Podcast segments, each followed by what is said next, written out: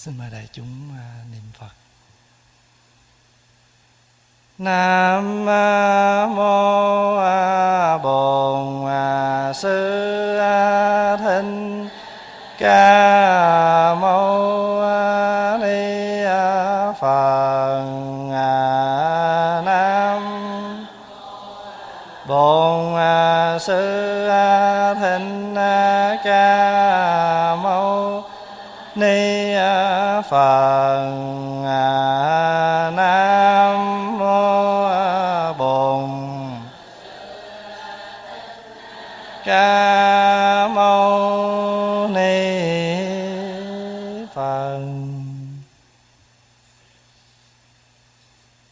chúng hôm nay là ngày thứ bảy 24 tháng 11 năm 2007 và chúng ta đang có giờ sinh hoạt Phật pháp mỗi tối hàng tuần. Hôm nay cũng là ngày rằm tháng 10 và chúng ta về chùa để sám hối và tụng giới. Đây là một cái truyền thống mà do Đức Phật dạy khi Ngài còn tại thế. Thì Ngài dạy rằng các đệ tử khi mà đã quy y rồi thọ trì à, năm giới hay là mười giới hay là tại gia bồ tát giới hoặc các vị xuất gia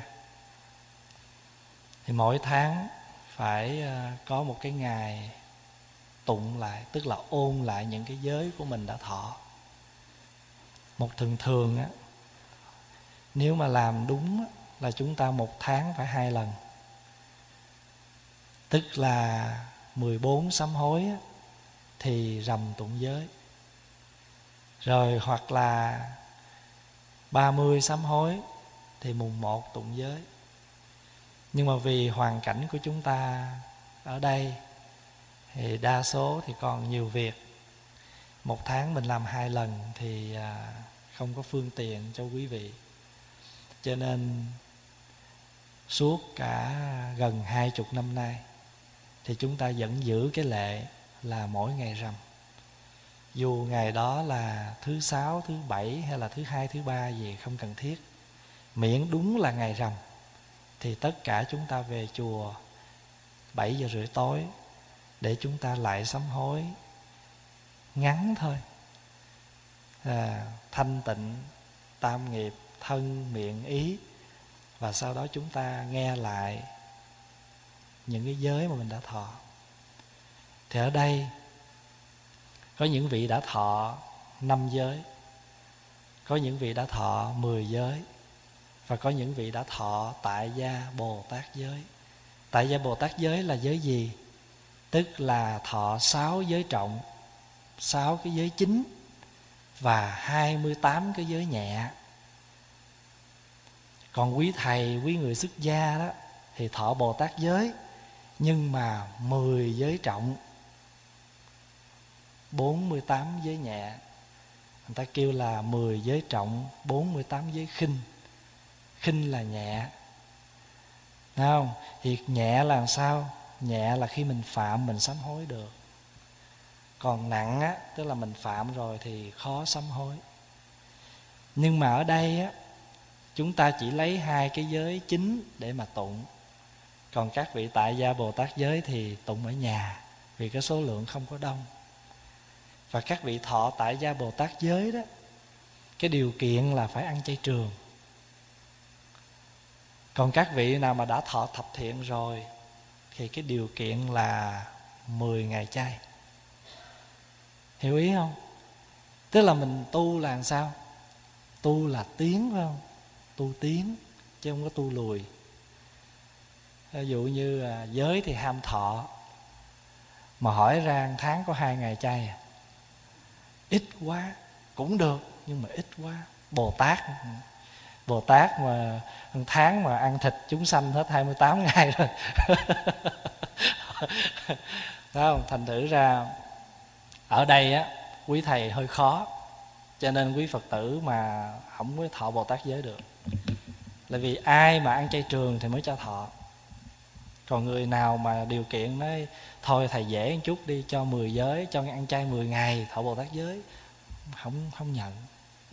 Cũng được nhưng mà yếu quá.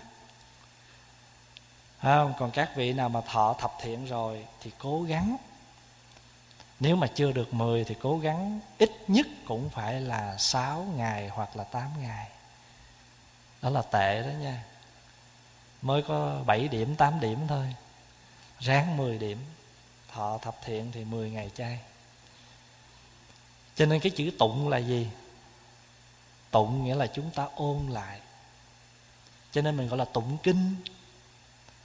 Tụng kinh tức là chúng ta ôn lại những lời phật dạy. Vì kinh là kết thâu những cái lời phật dạy. Và mỗi một lần chúng ta tụng kinh á, là mỗi một lần cho chúng ta cái cơ hội để chúng ta lấy những lời kinh đó tưới tẩm vào trong cái trái tim của mình, tưới vào những cái tâm thức của mình tụng giới cũng vậy. Mỗi lần nghe lại giới là mỗi lần chúng ta soi chiếu lại mình. Cho nên khi mà quý vị ngồi yên mà nghe giới đó, phải ngồi cho yên. Chứ không có phải mấy người kia thọ ngủ giới mình thập thiện lần rồi cái mình cứ ngồi nhúc nhích, rồi mình coi coi ai năm giới rồi ha? Hay là mình coi ai đi trễ đi sớm gì không? Năm giới cũng ngồi yên mà nghe. Mà mười giới cũng ngồi yên mà nghe. Cho nên người ta mới dặn mình á, xin quý vị lắng nghe từng giới một với tâm hồn thanh tịnh. Lấy giới luật làm tấm gương trong vắt để soi chiếu nội tâm mình. Pháp Hòa không có hỏi nha. Đúng ra là phải hỏi đó. Đây là giới thứ nhất à, Trong tháng qua quý vị có học hỏi và hành trì giới ấy hay không? Câu trả lời là gì? Mô Phật có. Ai cũng mô Phật có hết á. Nhưng mà có hay không thì mình không biết. Cho nên á Thay vì hỏi Thì Pháp Hòa không có hỏi. Mình đọc. Và đại chúng ngồi yên để mà nghe. Cho nên trong khi mà Hồi xưa kỹ lắm, là trong khi mà truyền giới đó, là không có cho người khác đi vào. Một tiếng động cũng không được. Và người ta kỹ đến mức độ là các vị thọ tỳ kheo giới đó, một lần truyền như vậy đó, đi vào mà nghe truyền thẳng đó maximum là bốn người. Dù cái giới đàn đó có một ngàn người đi thọ giới, một lần vô cũng bốn người thôi. Để làm chi vậy? Nghe cho kỹ. Cho nên á, quý vị nhớ không? Không biết ai mà đã từng đi dự mấy cái giới đàn rồi, biết. Cái vị mà hòa thượng mà ngồi mà truyền, có cái cái khúc gỗ là kêu cái thủ xích, đập cái cốp. Mỗi một câu hỏi là đập trên bàn dỗ trên bàn cốp cốp thì mình lại nói chờ ông hòa thượng gì mà ông dữ quá, ông cứ ngồi dỗ hoài. Không phải đâu. Cái tiếng dỗ đó đó là cái tiếng dỗ mời gọi mình phải nhiếp tâm và đừng có vọng niệm. Cho nên quý vị nhìn tổ đạt ma thấy không? Cái cặp mắt của tổ rất là dữ mà thường thường khi mà người ta vẽ hình của tổ đạt ma đó, cái chỗ ăn tiền là cái cặp mắt, cái đôi mắt của tổ. Cái đôi mắt đó nhìn mình, mà mỗi lần mình nhìn tổ là tự nhiên mình sao? Tâm mình nó nhiếp lại. Quý hiểu ý không? Cho nên cái những cặp mắt người ta gọi là những cặp mắt thiền. Mắt thiền mắt thiền không có nghĩa là lúc nào cũng liêm diêm cho nên thường thường là tổ hay dạy mình nhiếp tâm qua cái cặp mắt. Giống như cha mẹ mình hồi nhỏ, hồi mình còn nhỏ dạy mình vậy đó. Đang có khách vậy đó, mà mình chạy rần rần mình giỡn, cái cha mẹ chỉ cần nhìn mình cái thôi là thôi, mình lem lém mình đi xuống. Có đúng không? Nhiều khi cha mẹ không có cần phải nói. Chỉ cần nhìn mình cái thôi. Cho nên á, người ta tâm với tâm mà nó ăn thông với nhau là ở chỗ đó đó. Khách mà tới mà thầy ngồi cả buổi rồi, mình đi tới đi lui. Mà thầy nhìn mình mình cũng nhìn lại. Hỏi nhìn gì vậy? Đại đức nhìn em, đại đức cười. Rồi con nhìn chi? Em nhìn đại đức lệ em rơi. Mà không biết là ông thầy đang muốn cái gì thầy nhìn mình là, không lẽ giờ thầy phải vô bếp và thầy pha trà nữa sao? Nếu không có ai thì khác, còn có thì mình nhiều khi mình đi ngang, mình thấy là mình phải lo. Hồi xưa một cái vị làm thị giả, cho nên đức phật á, ngài có năm người thị giả. Nhưng mà cái người mà ăn ý của phật nhất đó là ngài a nan. Cho nên ngài a nan làm thị giả lâu dài nhất kể từ khi phật năm mươi mấy tuổi mà ngài làm thị giả cho đến khi phật tám mươi tuổi. Hiểu biết ý phật. Cho cái đó là thị giả thị giả là cái người, thị là lắng nghe, giả là người, cái người thường xuyên bên cạnh. Còn quý thầy hay đùa, quý thầy nó đúng là thị giả. Đó là chơi chơi, làm giả mà không, cái chữ giả của chữ tàu nghĩa là người. Cái người gần gũi, hầu hạ, chăm sóc, lắng nghe. Cho nên mỗi một khi mà mình tụng giới đó, là mình tập. Mình lại phật rất là ngắn, tại vì mình tiểu sám hối mà. Cho nên mình chắp tay và mỗi một danh hiệu phật mình lại xuống là mình phải lại bằng cả cái trái tim của mình và khi lại xuống như vậy đó, thì cái tâm của mình phải nhiếp lại. Và nếu mình không có biết nói gì, thì mình phải phát khởi cái tâm, con xin chí thành sám hối. Thường thường pháp hòa lại phật, pháp hòa hay đọc ba câu khi mà lại xuống. Nguyện cho con tiêu vô lượng tội chướng, giải vô lượng oan nghiệp, tập vô lượng phước đức. Trong khi mà lại phật vừa đưa cái tay mình lên như thế này, đưa lên trán như vậy mà hạ cái người mình xuống là trong đầu mình nó khởi cái câu đó. Còn nếu mình không biết gì hết mà mình cứ nghĩ lung tung thì mình cứ khởi tâm một câu thôi, con xin chí thành sám hối. Và khi mình lại phật như vậy, thì mỗi một lễ mình lễ phật thì mình mới tiêu vô lượng tội cho nên chư tổ ngày xưa mới dặn mình đó, lạy phật một, lễ phật một lễ, phước sinh vô lượng. Niệm phật một câu, phước sinh vô lượng, lễ phật một lễ, tội diệt hà sa. Thay vì mình ngồi mình nói tốt, nói xấu, nói thị, nói phi, mình niệm phật. Tại vì nói cái kia nó tăng khổ nghiệp, nó tạo tội. Mà giờ mình niệm phật cái sao? Niệm phật một câu thì phước sinh vô lượng lễ phật một lễ, tội diệt hà sa. Sướng vậy mà không làm. Mình ngồi mình cuốn chả giò, mình làm bò bía, mình sắc cà rốt.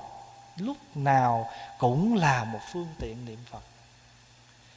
Cho nên người dơ thì lấy nước mà rửa, tâm dơ phải lấy câu niệm phật mà rửa. Còn mình tu mà thân cũng dơ, mà tâm nó cũng không sạch thì mệt lắm. Cho nên cái cơ hội mà tụng giới đó, không phải là một cái chuyện à, làm cho có lễ. Và cái hình thức tụng giới như thế nào cũng đều là một cái cơ hội để cho chúng ta nhìn lại tâm mình trong một tháng qua. Còn các người tu nữa tu gắt nữa đó thì mỗi ngày thì mình phải soi chiếu lại một ngày qua ta đã làm gì? Rồi hai tuần qua ta đã làm gì? Ở trong uh, sinh hoạt của quý thầy quý vị tu sĩ đó là mỗi năm có ba tháng an cư. Và sau cái ba tháng tu học rồi đó thì cái ngày cuối cùng người ta kêu ngài tự tứ. Tự tứ có nghĩa là mình xin người ta nói lên cái lỗi của mình. Bạch đại đức, hôm nay là ngày tự tứ. Tự tứ dịch cũng như là mình thỉnh nguyện vậy đó, cầu xin người ta chỉ cái lỗi của mình. Con, tỳ kheo gì đó, cũng xin được tự tứ. Nếu con có tội, được thấy được nghe được nghi. Xin đại đức thương tình chỉ giáo cho con. Con sẽ như pháp mà sống hối. Cho mình thỉnh cầu người ta. Rồi sinh trong sinh hoạt của tăng đoàn mỗi tháng cũng có họp. À, họp lại trong tháng qua trong đại chúng của mình có ai có những cái gì không hoan hỷ xin nói ra biểu quyết. À, xin lỗi nói ra để mà mình nhận những cái lỗi của mình và sửa. Cho nên sám hối tụng giới rất quan trọng. Và các thầy các cô cũng đều thực hiện cái chuyện đó. Dù mình không đủ cái túc số các vị xuất gia để mà tụng giới chung nhưng mà mỗi người cũng tự tới ngày đó lấy cuốn giới luật ra ngồi ôn đọc năm giới, tại gia, mười giới, tại gia tại gia bồ tát giới, sa di sa di ni, tỳ kheo tỳ kheo ni. Ai mà đã thọ giới, mỗi tháng đều phải tụng giới. Cho nên quý phật tử, mình ở đây, tu viện mình đã thực hiện cái chuyện này là vâng lời phật dạy và cũng nương theo hoàn cảnh phương tiện của tất cả chúng ta và thực hiện cái lễ sám hối tụng giới mỗi tháng chỉ một lần. Cho nên quý vị nên cố gắng ghi nhớ ngày này. Mỗi tháng tranh thủ đến ngày rằm về chùa tụng thời kinh sám hối và sau đó tụng giới. Và hôm nay là ngày thứ bảy đúng ngày ngày rằm và chúng ta cũng tụng giới. Và bây giờ chúng ta sinh hoạt phật pháp kỳ trước á, mình đã nói tới cái vấn đề những con ma nó khảo mình. Khảo tức là nó nó hoành hành, nó hạch hỏi mình, nó làm mình tơi bời hoa lá. Hôm trước mình đã nói rồi, phải không? Ma có nhiều, có năm cái lực của ma. Có ai nhớ ma là gì không? Ma là gì? Mình định nghĩa kỳ trước ma là gì? Ma là những cái chướng ngại. Ma là nó có khả năng nó ám hại mình. Nó chướng ngại mình. Mà mình đừng có nghĩ ma nào ngoài tóc dài, mũi, lưỡi dài ha. Rồi đi hỏng đất, rồi gặp mình cái nó quơ tay khiều khiều mấy ma đó không có sao hết á những ma đó, mình ít có gặp lắm. Và nếu mà mình có gặp á, chắc mình cũng xỉu mất tiêu. Mà cái tật của mình á, rất sợ ma mà khoái nghe chuyện ma. Sợ ma lắm, nhưng mà buổi tối mà kể chuyện ma, càng khuya kể ma mà càng rùng rợn là càng thích. Và ở đây á, mình nói theo đạo Phật á, Mình nói theo đạo á, Ma là gì? Ma là những cái thứ nó chướng ngại mình Nó làm cho cái đời tu của mình Khổ sở với nó Nhưng mà thật sự ra Mình nói ma là để nói chứ còn Ma từ đâu ra? Từ đâu? Từ mình mà ra Cho nên hồi xưa chư tổ mới nói Ma ma Phật Phật chính do ta ma phật khác nhau chỗ chánh tà. Giác phật, mê là ma đó vậy. Chân như là phật, vọng động là ma. Cho nên tại cái tâm mình sao ma nó mới hiện. Mà kỳ trước mình mới nói đó, trên cái con đường tu hành của mình, có những cái thứ ma nó thường xuyên nó lai vãng, nó phá hoại mình. Nó làm cho mình thân sơ, thất sở. Hôm trước mình nói ba rồi. Giờ ôn ba cái đó nè. Một là một là gì? Nội ma nội ma là ma bên trong. Nội ma là ma bên trong đó. Những cái tham, sân, si, phiền, muộn rồi đó, tất cả những cái đó là ma. Nội ma. Ai chưa thì sẽ tìm lại cái bài giảng hôm trước, nghe lại. Thứ hai là ngoại ma.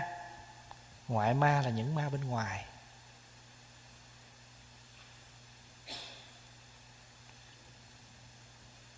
Thí dụ như là mình ở, mình tu nhưng mà nhằm một cái chỗ nó rét, nó lạnh, nó mũi mồng rồi đó. Nó cũng làm cho mình khó an tịnh mình tu. Thì những cái đó mà mình không có vượt được, mình không tìm một cái phương tiện nào để giúp cho mình thì ngoại ma. Rồi thứ ba là gì? Thứ ba là nghịch, phải không? Nội khảo. Hôm trước mình có nói đó, phải không? Chữ khảo tức là nó nó phá hoại mình, thì nội khảo rồi ngoại khảo, rồi nghịch khảo. Hôm trước mình đã nói ba thứ đó rồi. Hôm nay mình nói cái điều thứ tư là gì? Điều thứ tư người ta gọi là thuận khảo. Nghịch, thuận. Nghịch là mình tu, mà mình gặp toàn những cái điều gì? Trái tai, gai mắt, không vừa lòng, không xứng ý mình. Đủ thứ chuyện hết tai họa đâu nó cứ dồn dập. Giống như nàng kiều vậy ha dồn dập. Cái đó là nghịch khảo. Còn thuận khảo là gì? Thuận khảo là mình gặp những cái cảnh mà mình muốn gì được nấy.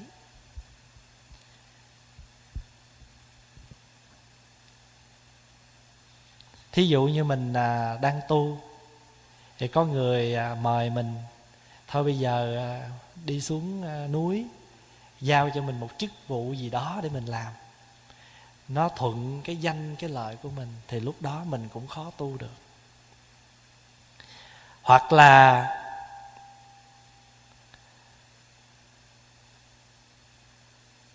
người ta bảo mình hùng hạp cái chuyện này làm ăn mau phát tài hôm rồi. Có một em phật tử, chừng hai mấy tuổi, nó quy y rồi. Thì pháp hòa quy y cho em. Thì bữa hôm à, tình cờ em đi vô quán ăn với bạn. Thì em thấy có một cái máy à, bỏ tiền vô rồi kéo, mà pháp hòa chưa bao giờ thấy cái máy đó. Thì nó kéo làm sao cái nó ăn được trăm rưỡi. Nó ăn được trăm rưỡi, cái thì ảnh đem về ảnh mua thức ăn, ảnh đem về cho ba ảnh. Ba ảnh mới hỏi tiền ở đâu không có. Thì ảnh mới nói rằng à, ảnh à, kéo máy, ảnh ăn. Thì ba ảnh mới la, mới nói rằng, con, đừng có tưởng là con bỏ vô có mấy đồng bạc mà con lấy ra trăm rưỡi, mà con tiếp tục con làm hoài nghe không? Vì cái đó nó không có phải đâu. Có nhiều khi mình vô mình đánh bài bước đầu đó nó thuận lắm. Đánh đâu ăn đó đánh đâu ăn đó. Phải không? Nó thuận mà. Nhưng mà ăn lát nó khảo mình. À, bắt đầu mình thua thua cái mình nói ủa sao kỳ vậy? Rồi bắt đầu làm sao? Nó cứ tiếp tục tiếp tục. Mà mình chết nào mình không hay. Rồi có nhiều khi á, mình tài đức không có mà người ta giao cho mình cái chức phận thật là cao để mình làm. Cái đó nó thuận phải không? Nhưng mà cái đó là một cái cái khổ cho mình đó. Cho nên ở trong sách mà hoài nam tử đó nói rằng trong thiên hạ có ba cái nguy. Trong thiên hạ có ba cái nguy. Một á, đức ít mà ân sủng nhiều. Cái đức mình không có bao nhiêu, nhưng mà mình được nhiều cái ân sủng. Thứ hai á, tài kém mà ở địa vị cao. Không có tài mà ở trên địa vị cao. Thứ ba là gì? Không có công mà được bổng lọc nhiều. Ba cái đó là ba cái nguy. Cho nên mỗi khi á, mình không có làm gì hết mà sao mình thuận quá đó, nguy hiểm. Cho nên nhiều khi cái nghịch vậy mà dễ tu hơn thuận nha. Tại vì sao? Tại vì mình thấy cái nghịch đó là những cái cảnh khổ nó dồn mình. Rồi mình mới bắt đầu mình phải sao? Mình thu nhiếp mình mình lại. Còn mình thuận á lát mình bay rồi nào, mình đi trên không rồi nào mình không biết. Cho nên cái người mà, cái người mà người ta là điều binh khiển tướng đó, là người ta phải cẩn thận một điều rằng á, khi mà để đánh giặc á, mà mọi cảnh vật nó im lìm đó, lúc đó phải càng đề cao cảnh giác. Tại vì sao? Vì địch có thể tấn công mình bất cứ lúc nào cho nên mình thấy cái phía bên kia mà nó không có động tĩnh gì hết trơn đó, là bên này là bắt đầu phải đề cao cảnh giác phải phòng hộ nghiêm mật. Binh pháp là vậy đó. Chứ không phải nói là ô bên kia nó im lìm hết trơn thôi bây giờ mình bày tiệc ra mình ăn nhậu thì thì khi mình ăn nhậu thì bên kia làm sao? Tấn công liền mà trở tay không có kịp. Cho nên cái thuận cái thuận á nhiều nguy hơn cái nghịch. Cái nghịch á nó làm cho mình phải thu rút và mình hết lòng mình mình bảo hộ. Còn cái thuận thì khó. Mà quý vị thấy thường thường á, người ta chết vì lửa thì ít, mà người ta chết vì nước thì nhiều. Tại vì lửa nó nóng, đâu có ai nhào vô lửa làm chi. Mà nhưng mà nước nó mát, người ta hay nhào xuống nước, người ta tắm. Nhưng mà đôi khi sao? Hụt chân, chết trôi nhiều cho nên mình nghe thấy không? Chết trôi nhiều hơn chết cháy. Chết cháy là tại vì lửa cháy không biết rồi chạy ra không kịp thôi. Thường thường người ta chết vì nước nhiều hơn ta chết vì lửa. Có nghĩa là gì? Nghĩa là người ta chết vì cái thuận cảnh nhiều hơn là cái nghịch cảnh. Cho nên xem ra đó, cái nghịch cảnh vậy mà dễ tu hơn cái thuận tại vì sao? Tại vì nhiều khi mình ỷ lại thuận quá cái mình ỷ lại. Giống như có nhiều người á đi thi cũng vậy. Nghĩ là mình á biết uh, biết rồi học hết rồi. Cho nên đi vô thi á, không có đọc bài thi kỹ. Nhìn sơ sơ là quẹt nhìn sơ sơ là quẹt nhưng mà chết. Phải không? Có nhiều khi thua chỉ có chấm năm điểm thôi, chứ không tới 1 điểm nữa, mà cũng làm sao? Rớt. Có những ông đi ra bầu cử, thua cho cái người kia mấy phiếu? Một phiếu thôi. Không, mà thua mấy cái đó là sao? Đau lắm. Mình cũng vậy. Nhiều khi bài thi mà nộp vô rồi á, phải chi mình thua nhiều mình nó tức không? Tới hồi mà mình dỗ cái đầu mình cái câu này tôi biết mà. Nhưng mà muộn rồi. Phải không? Cho nên á, cái thuận cảnh á, cái thuận á, cũng nhiều khi phải cẩn thận ha. Có thể nó là một ma, nó khảo mình.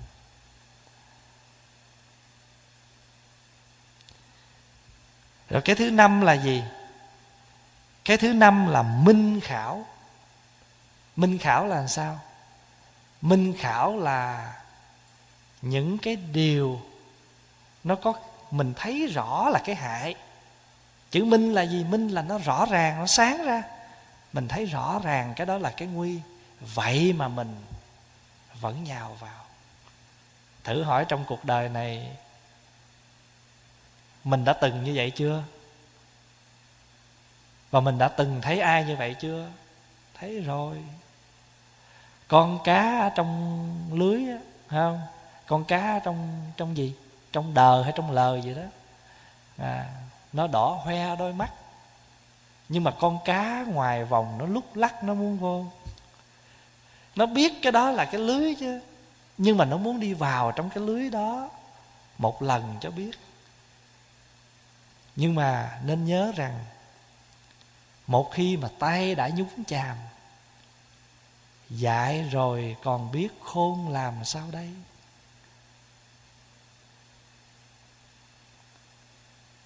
Nhiều khi á,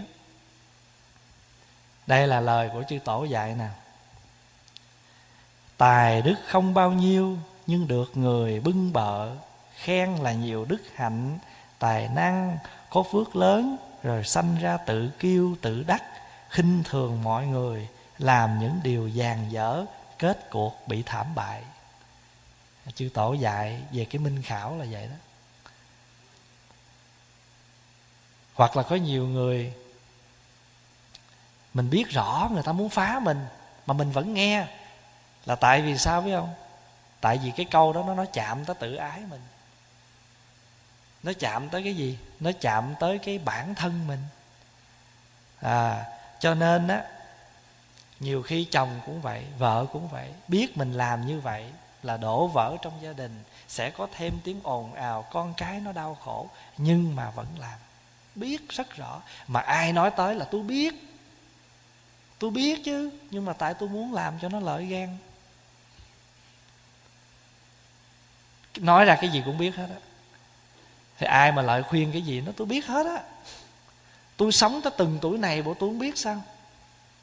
Đầu tôi hai thứ tóc rồi. Tôi không biết sao. Ừ. nhưng mà thường thường muối tiêu á, trộn cũng ít có đều lắm mà lỡ mà để mà nó phơi xương bữa đó là nó làm sao? Có chỗ nó đóng cục.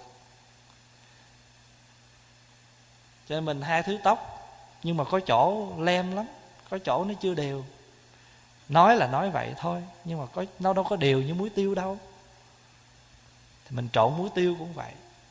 Cho nên có những cái mà, có những cái điều mà mình mình thấy rõ, nhưng mà mình vẫn muốn làm hỏi làm chi? Mình nói vì tập thể. Nhưng mà thật sự ra là vì cái gì? Vì cái cá thể vì cái cá nhân vì cái tự ái.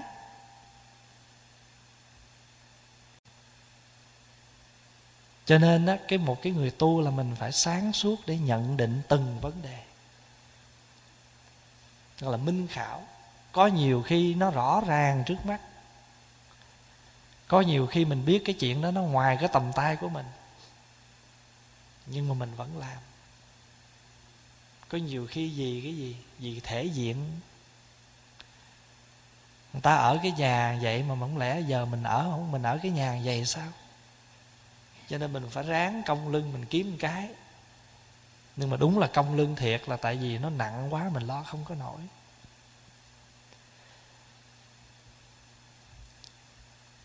Hoặc đối với các duyên bên ngoài, tuy biết đó là giả huyễn nhưng không bao giờ buông bỏ được rồi tự chuốc lấy buồn khổ vào tâm. Cho nên, kẻ nhẹ dạ thường hay bị phỉnh gạt. Khi chưa diệt được tham vọng, dễ bị người khác dùng tiền, tài, sắc đẹp hoặc danh vị cuốn lôi.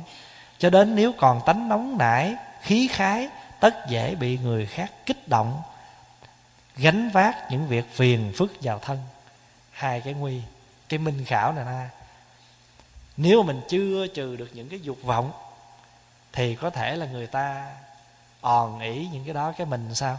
Mình chạy theo. Hoặc là có đôi khi mình tánh nóng, mà người ta biết mình nóng, cho người ta điểm ngay cái yếu cái huyệt của mình. Cho nên một cái người mà họ luyện võ công á, mà cho dù có mình đồng gia sắc cỡ nào đi nữa, thì nó cũng phải có một cái tử huyệt. Phải vậy không? Mà người ta cứ gần gũi mình thời gian là ta biết cái chỗ nào là cái cái yếu điểm của mình là người ta điểm. Ta đâu có cần làm gì đâu ta là ta điểm một cái thôi. Giống như đứa nít à, con mấy con cúp bé bây giờ vậy đó. À, nó làm cái cái cái à, một cái máy nhỏ trong cái chỗ cái bụng á. Là mà lại mình ôm ôm cái cái con cúp bé đó cái mình mình vuốt vuốt mình bấm ngay cái bụng cái nó khóc qué qué lên. Rồi cái mình bấm chỗ kia cái nó cười sằng sặc sằng sặc lên thì người mình á, tu hành mà không khéo đó, thì mình cũng trở thành gì? Trở thành con cúp bế cho người ta. Người ta muốn khi nào mình khóc cái người ta bấm một cái, người ta tìm đủ chuyện người ta nói cho mình khóc. Không người ta muốn mình cười, thành thử ra lúc đó mình sao? À cái ai động tới mình, cái mình nói mình sao biết không? Mình tu theo bồ tát hạnh của phổ hiền mà cũ giả hằng thuận chúng sanh. Chúng sanh kêu mình cười mình cười. Chúng sanh kêu mình khóc là mình khóc mà mình không hiểu được cái nghĩa của chữ hằng thuận chúng sanh. Cho nên phật tử nhiều khi á, người ta thấy, nhiều khi mình phải cẩn thận. Ta lợi ta nói ta, chị thấy không? Chỉ bố thí làm lành, mà chị được cái gì không? Càng bố thí làm lành, chị càng khổ. Tu càng tu càng khổ. Mà người kia họ có tu hành gì mà họ cũng sung sướng cuộc đời. Thì dĩ nhiên người ta muốn lui sụt mình thì người ta phải đem những cái gì? Đem những hình ảnh. ra khác ra người ta ấy chứ. Nếu mà người ta nói rằng chị có thấy không? À, à, à tổ kia tu thành đạt rồi chị kia tu uh, an lạc rồi thí dụ. Nếu mà ta chỉ mấy cái đó thì có gì nữa nói. Mà người ta muốn mình lui sụp thì người ta sẽ đem đủ những cái hình ảnh lui sụp của người khác ra để người ta khoe khoang với mình và làm cho mình phải lui sụp.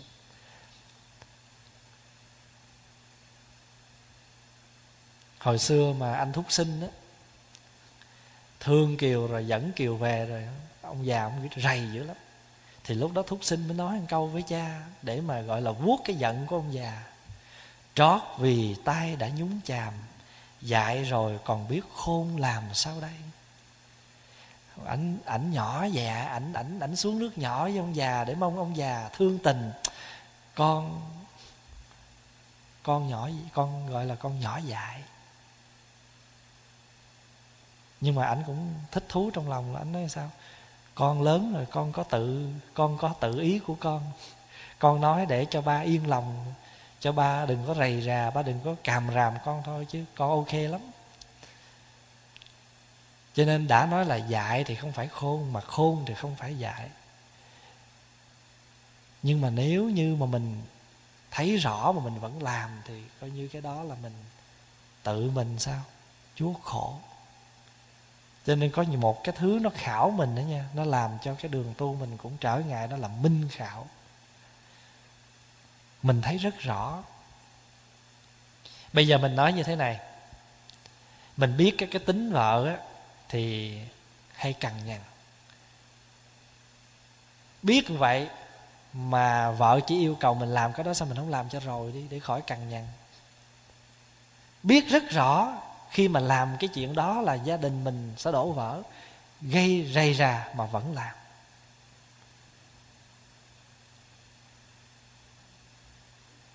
Cái người tu của mình đó đôi khi mình biết rất rõ người ta đang phá mình mà mình vẫn cứ để cho người ta người ta phá bằng cách người ta tìm đúng cái yếu điểm của mình và người ta điểm. Cái thứ sáu là gì? Cái thứ sáu gọi là ám khảo hồi nãy á, là minh. Bây giờ là gì? Ám. Chữ ám là mù mờ, không biết. Cái này nó vi tế. Cái minh khảo hồi nãy mà nó sáng, mình thấy. Nhưng mà cái ám á, thì sao? Không thấy.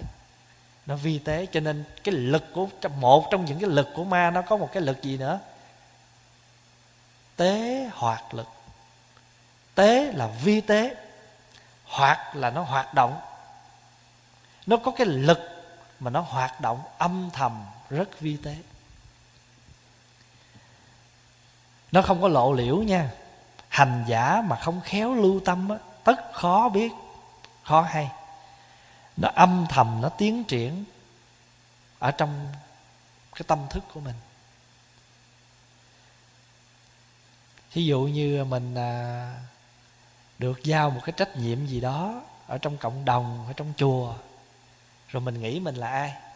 Mình nghĩ mình là số một. Mọi người kia không biết trời trăng gì hết trơn mình nắm hết. Cho nên rồi gặp ai mình cũng la, người nào làm cũng giữ ý mình.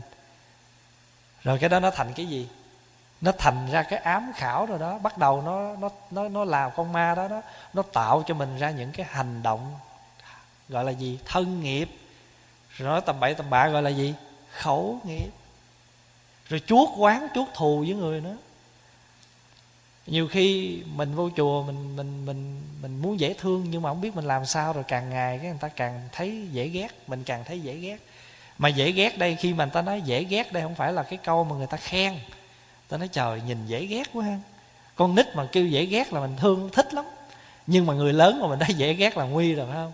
Cho nên cái ở đời, từ ngữ nó cũng nó cũng mệt mình đừng có, mình đừng có lầm nha. Con nít mà người ta nói, trời, cái mặt nhỏ dễ ghét ghê, khoái. Nhưng mà tại vì nó là con nít.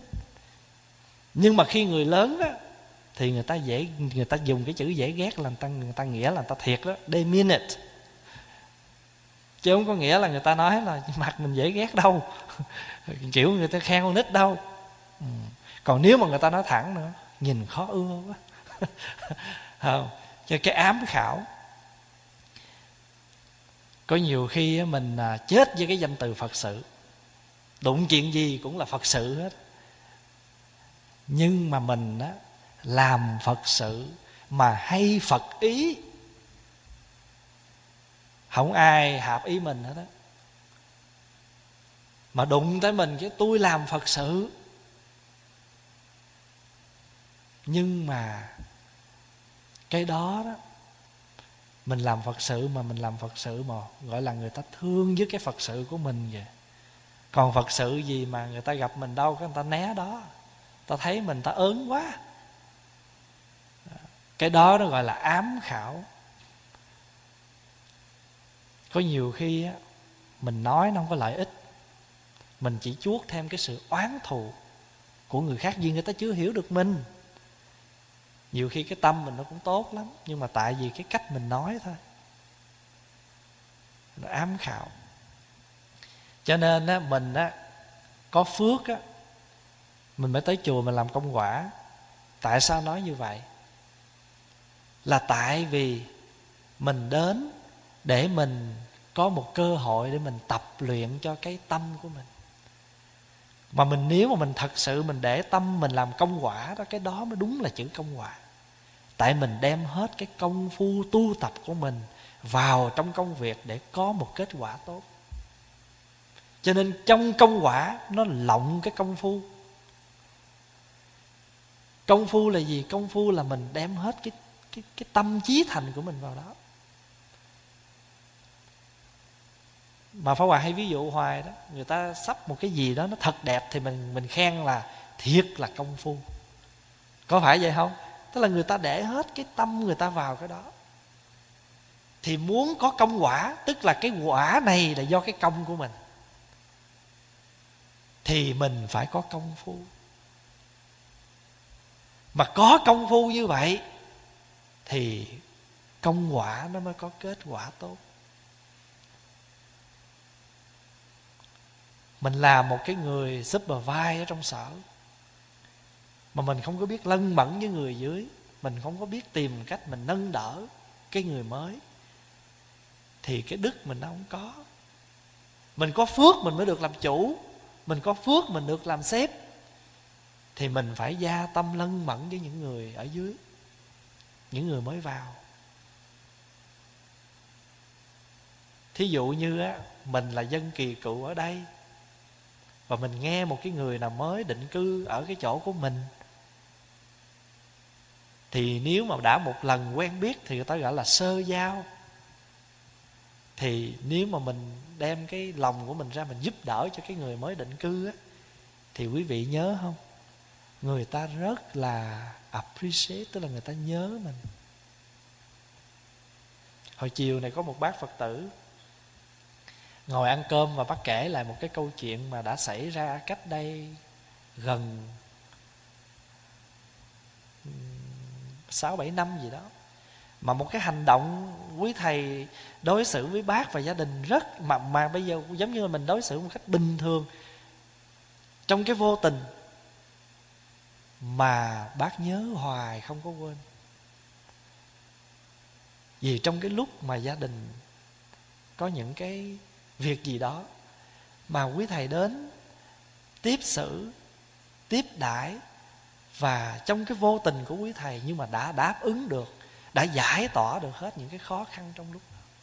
Vậy mà tới bây giờ, không quên, mình thì mình không có nhớ, mình không không, mình quên mất rồi. Bác ngồi bác kể chi tiết từ đầu đến đuôi. Mà thiệt sự kể thì kể phó hòa nghe thôi chứ hòa đâu có nhớ được chuyện gì mình đã làm trong lúc đó vì mình làm một cách rất là vô tư bằng cả cái tấm lòng của mình thôi. Cho mình có phước á, mình được làm chủ và những người làm công của mình mình phải nâng đỡ. Người chủ như vậy đó mình có nhiều người trung thành lắm. Còn mình nghĩ mình làm chủ mà mình có những cái hành động cái lời nói không có đẹp với người làm á họ ghét mình mình cũng mệt lắm. Giống như vua đó mà nếu mà quan thần ở trong triều mà ghét mình rồi thiệt, phải không? Sống mệt lắm. Tại vì không biết họ đang bày binh bố trận, họ họ âm mưu, họ là nội công ngoại kích lúc nào. Có một lần, hội chùa cũ, phá Hòa đi chợ, Thì phá Hòa thấy một bà chủ mắng một cái người làm. Sao mà chị lì quá vậy? Tôi nói hoài chị không nghe Chị có lỗ tai không? Thì mình nghe như vậy Thì tự nhiên Nước mắt mình nó Nó rớt. Là vì mình tưởng tượng Nếu mẹ mình mà đi làm mà người ta mắng như vậy đó Chắc là mình sẽ buồn lắm. Mà khi mà nhắc tới á Là cái hình ảnh đó nó vẫn còn. Cho nên nó nhiều khi á, mình không có thấy được những cái những cái phiền những cái cái khó khăn đó nó nó đang ẩn tàng ở trong mình. Và nó đi lên một cách rất vi tế rất nhẹ nhàng cái đó là ám khảo. Và nó làm cho mình bị chướng ngại trên đường tu. Người ta quở mình người ăn câu mình cũng đủ mệt rồi. Cho nên con nít đó, người ta sợ ai quở nó lắm dù là khen hay là chê. Có đúng không? Ta sợ lắm. Nhất là con nít mới sanh nó còn ta kêu là yếu vía đó à, dẫn nó đi đâu người ta ít có dám dẫn lắm. Tại vì nhiều khi gặp cứ quở hoài nó hay mệt nó hay bệnh. Mình cũng vậy. Mình sống làm sao mà người ta nhắc ô thôi thôi đừng nhắc cái bà đó tôi muốn nghe. Ô cái bà đó hả? Thôi mệt lắm. Thì người ta cứ quở mình người ăn câu thôi mà không có nặng Thôi tôi nghe tới tên đó cái tôi chắp tay tôi amen. Thì cứ người người ta quở mình chút thôi. Cho nên hồi xưa vô chùa tu, các thầy kỹ dặn mình. Dặn rất là kỹ. Con đi vô trong nhà vệ sinh, con phải làm sao? Con lên bàn ăn, con phải làm gì? Đừng để người ta quở mình, tại vì người ta quở mình là mình bị tổn giảm cái phước. Mình vô chùa mình tu là mình muốn tích phước chứ mình không muốn giảm. Đã không chứa được mà còn giảm nữa thì khổ quá cho nên quý vị biết không? Công đức á, khó được mà dễ mất. Muốn tìm một chút phước khó lắm mà. Muốn mất phước không? Dễ lắm. Và tối ngày mình có sẵn sàng mình đối chọi với những cái những cái ma nhưng mà mình quên nó còn một thứ ma nữa. Là đây. Cái này đây. Ám ám khảo.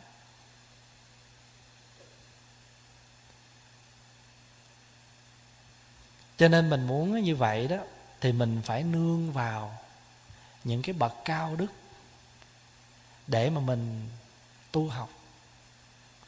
Thí dụ như bây giờ mình nói ví dụ như thế này. Mình thấy một cái người kia có nhiều cái điểm dễ thương.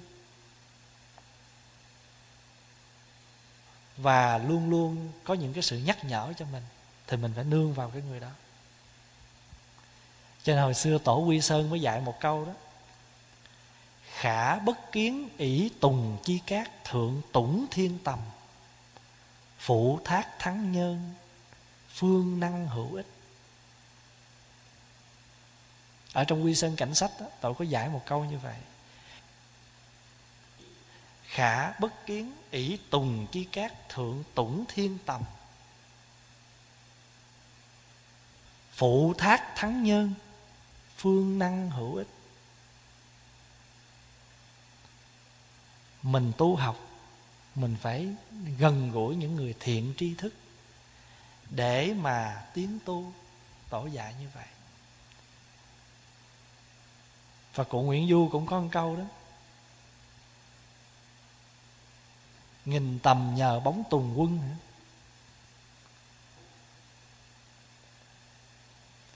Nhưng mà ở đây mình lấy cái ý như vậy để mình tổ nhắc nhở mình. Mình tu hành, mình phải nương vào những cái người thiện tri thức, là những người nâng đỡ mình. Ở Việt Nam nó có một vị hòa thượng là một câu đối. Câu đối rất Việt Nam và rất dễ nghe và dễ hiểu ra đường đời, phải cố gắng gần đường chánh, lánh kẻ tà. Vào cửa phật, nên phát tâm, làm điều lành, lánh điều dữ. Dễ hiểu phải không? Đơn giản, nhưng mà rất là thật, rất là chân tình. Giống như một người cha mà dạy con, một người ông mà dạy cho cháu. Ra đường đời phải cố gắng gần đường chánh, lánh kẻ tà, hoặc là đi đường chánh. Còn mình vào trong đạo nên phát cái tâm. Tại sao gọi là phát tâm? Vì tất cả đều là tùy hỷ hết. Có phải không? Mình phát tâm đến chùa, mình phát tâm công quả. Có ai bắt buộc gì đâu. Tất cả đều là phát tâm. Mà đã là phát tâm thì phải hoan phải hoan hỷ cho nên cái chữ đó nó hay lắm. Hoan hỷ mà phát tâm. Phát tâm là hoan hỷ. Còn mình không phát tâm thì mình đâu có quan hỷ. Bị bắt buộc. Mà hoan hỷ được như vậy. Hồi nãy này có một cái vị à, một cái vị phật tử mới nói với pháp hòa rằng á, tôi chỉ nguyện một điều thôi, là khi tôi chết á, cho tôi đau một giây. Mình việt nam mình thấy nói sao? Đau một giây chết một giờ. À đau một giây chết một giờ. Có ai mong được vậy không? Ở đây ai mong điều đó? Ai cũng mong vậy phải không? Đau dây chết giờ. Thì pháp hòa mới nói với cái vị này nè, muốn được vậy dễ lắm, có công thức chứ không phải không đâu. Nếu muốn chết một đau, một giây chết một giờ, thì ngay hiện bây giờ, mình phải tập cái tâm cho nó dễ dãi. Tại vì nếu mà tâm không dễ dãi á, thì cái con người mình nó làm sao? Tâm không dễ dãi thì lúc chết làm sao dễ dãi được? Vì thân tâm là một. Cho nên muốn chết dễ thì lúc sống phải phải dễ. Mà sống khó thì chết cũng khó. Cho nên đức đạt lai lạt ma ngài có viết một quyển sách đó. Sống an lạc, chết bình an. Mình muốn đau một giây. Chết một giờ. Mà phiền não giữ một năm. Hận thù. Chôn một kiếp. Thì sao được? Nó hai cái đó nó nghịch với nhau. Cho nên Việt Nam mình cũng dặn câu là Nếu có buồn, buồn mấy phút? 5 phút thôi cho nên quý vị thấy không? Người mà đau dây dưa mới chết nhiều hơn là người sao? Đau dây chết giờ. Là tại vì người dễ thì ít mà người khó thì nhiều. Hồi nãy có một vị phật tử nữa vô cũng than nói trời ơi sao lúc này con um, dùng cái chữ gì? À con buồn quá. Công ăn việc làm nó trục trặc làm sao con buồn quá thì pháp hòa mới chọc. Pháp hòa nói á, chữ buồn phải không? Bỏ cái dấu quyền đi. Bỏ chữ di vô chữ buồn đó nó thành chữ gì? Chữ buồn. Nó buồn nhưng mà bôi cái huyền cộng thêm chữ di là nó buông mà buông là hết buồn. Đùa với cổ như vậy. Thì cổ mới nói đang rầu gần chết mà lên thầy cũng cười được chút cũng đỡ. Cho nên mình tu là gì? Là khéo thêm khéo bớt mình biết bớt được cái gì, mình thêm được cái gì. Bớt phiền không? Bớt thị, bớt phi, thêm câu niệm phật. Tổ dạy mình như vậy đó. Niệm một câu phật, phước sinh vô lượng. Lễ phục phật một lễ, tội diệt hà sa. Dễ ăn vậy mà không chịu cho nên nó khổ lắm. Cơm cơm mà cơm trắng cơm nạc rất ngon không thích không thích ăn cơm cháy. Phải không? Mà cơm cháy mà phải nấu cháy làm sao? Cháy cho giòn chứ cháy mềm mềm cũng không thích nữa. Có phải không? Có nhiều khi trong cuộc sống có những cái chuyện nó xảy ra và mình cứ đem cái mình nhìn những hình ảnh đó và mình có thể thấy được cuộc đời. Con người mình nó, nó ngộ nhiều chuyện lắm.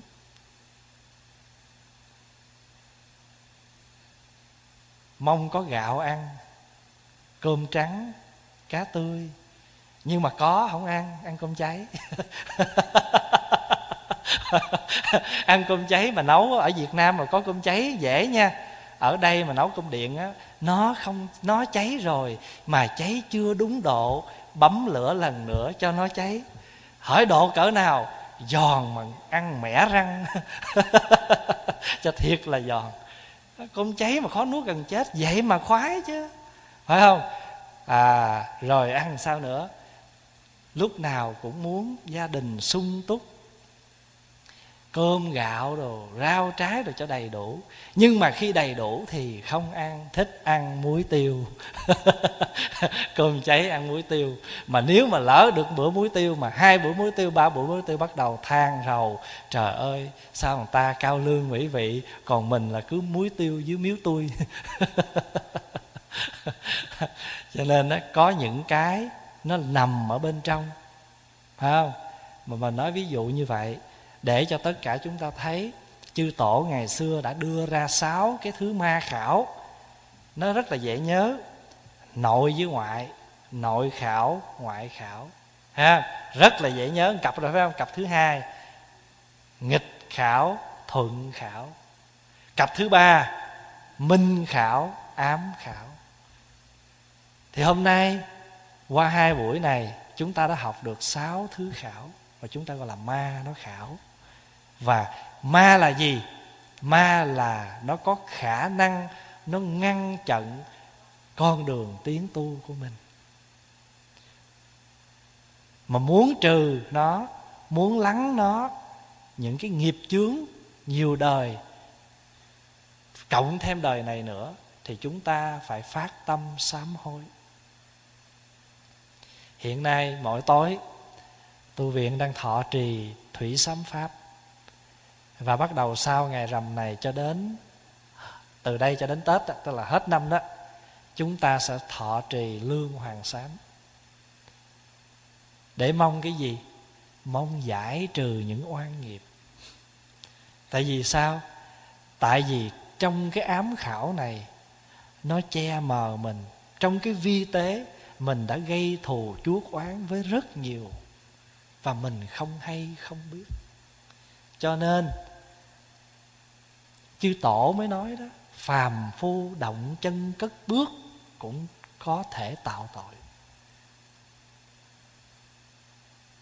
Và người tu của mình dù tu bất cứ cái gì pháp môn gì chúng ta nên phát tâm sám hối. Và từ đây cho đến à, cuối năm trước khi mình ăn tết chúng ta đêm nào từ thứ hai tới thứ năm cũng đều có những buổi lễ tụng sám hối vị nào rảnh thì về chùa tụng kinh sám hối. Và hy vọng mỗi thứ bảy, chúng ta sẽ có cơ hội tiếp tục học thêm 10 thứ ma. Kỳ này là nói ma không đó. Không? Mình hôm nay là mình mới có cái này là chỉ mới một cái bài dạo đầu.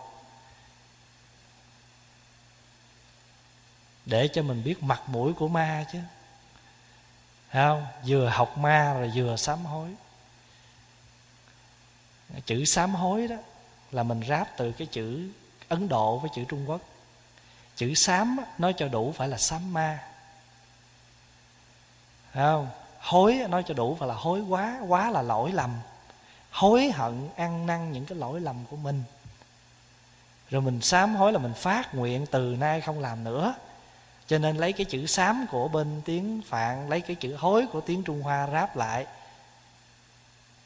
Thấy không? Cái này người ta kêu là phạn hán. Chữ phạn với chữ hán ráp lại kêu là sám hối. Thì mình sám hối là mình mong trừ đi những cái nghiệp quan đời trước và phát tâm cố gắng đừng để những thứ ma này nó hoành hành. Và kỳ tuần thứ bảy, tuần sau mình sẽ tiếp tục mình nói chuyện ma nghe cho vui từ đây tới cuối năm. Thôi xin chúc đại chúng có một cuối tuần khỏe và ngày mai chúng ta sẽ có cơ hội để ờ, gặp nhau nữa à, kỷ niệm rằm tháng 10 chúng sanh vô biên thể nguyện độ phiền não vô tận thể nguyện đoàn. Thể nguyện học phật đạo vô thượng thể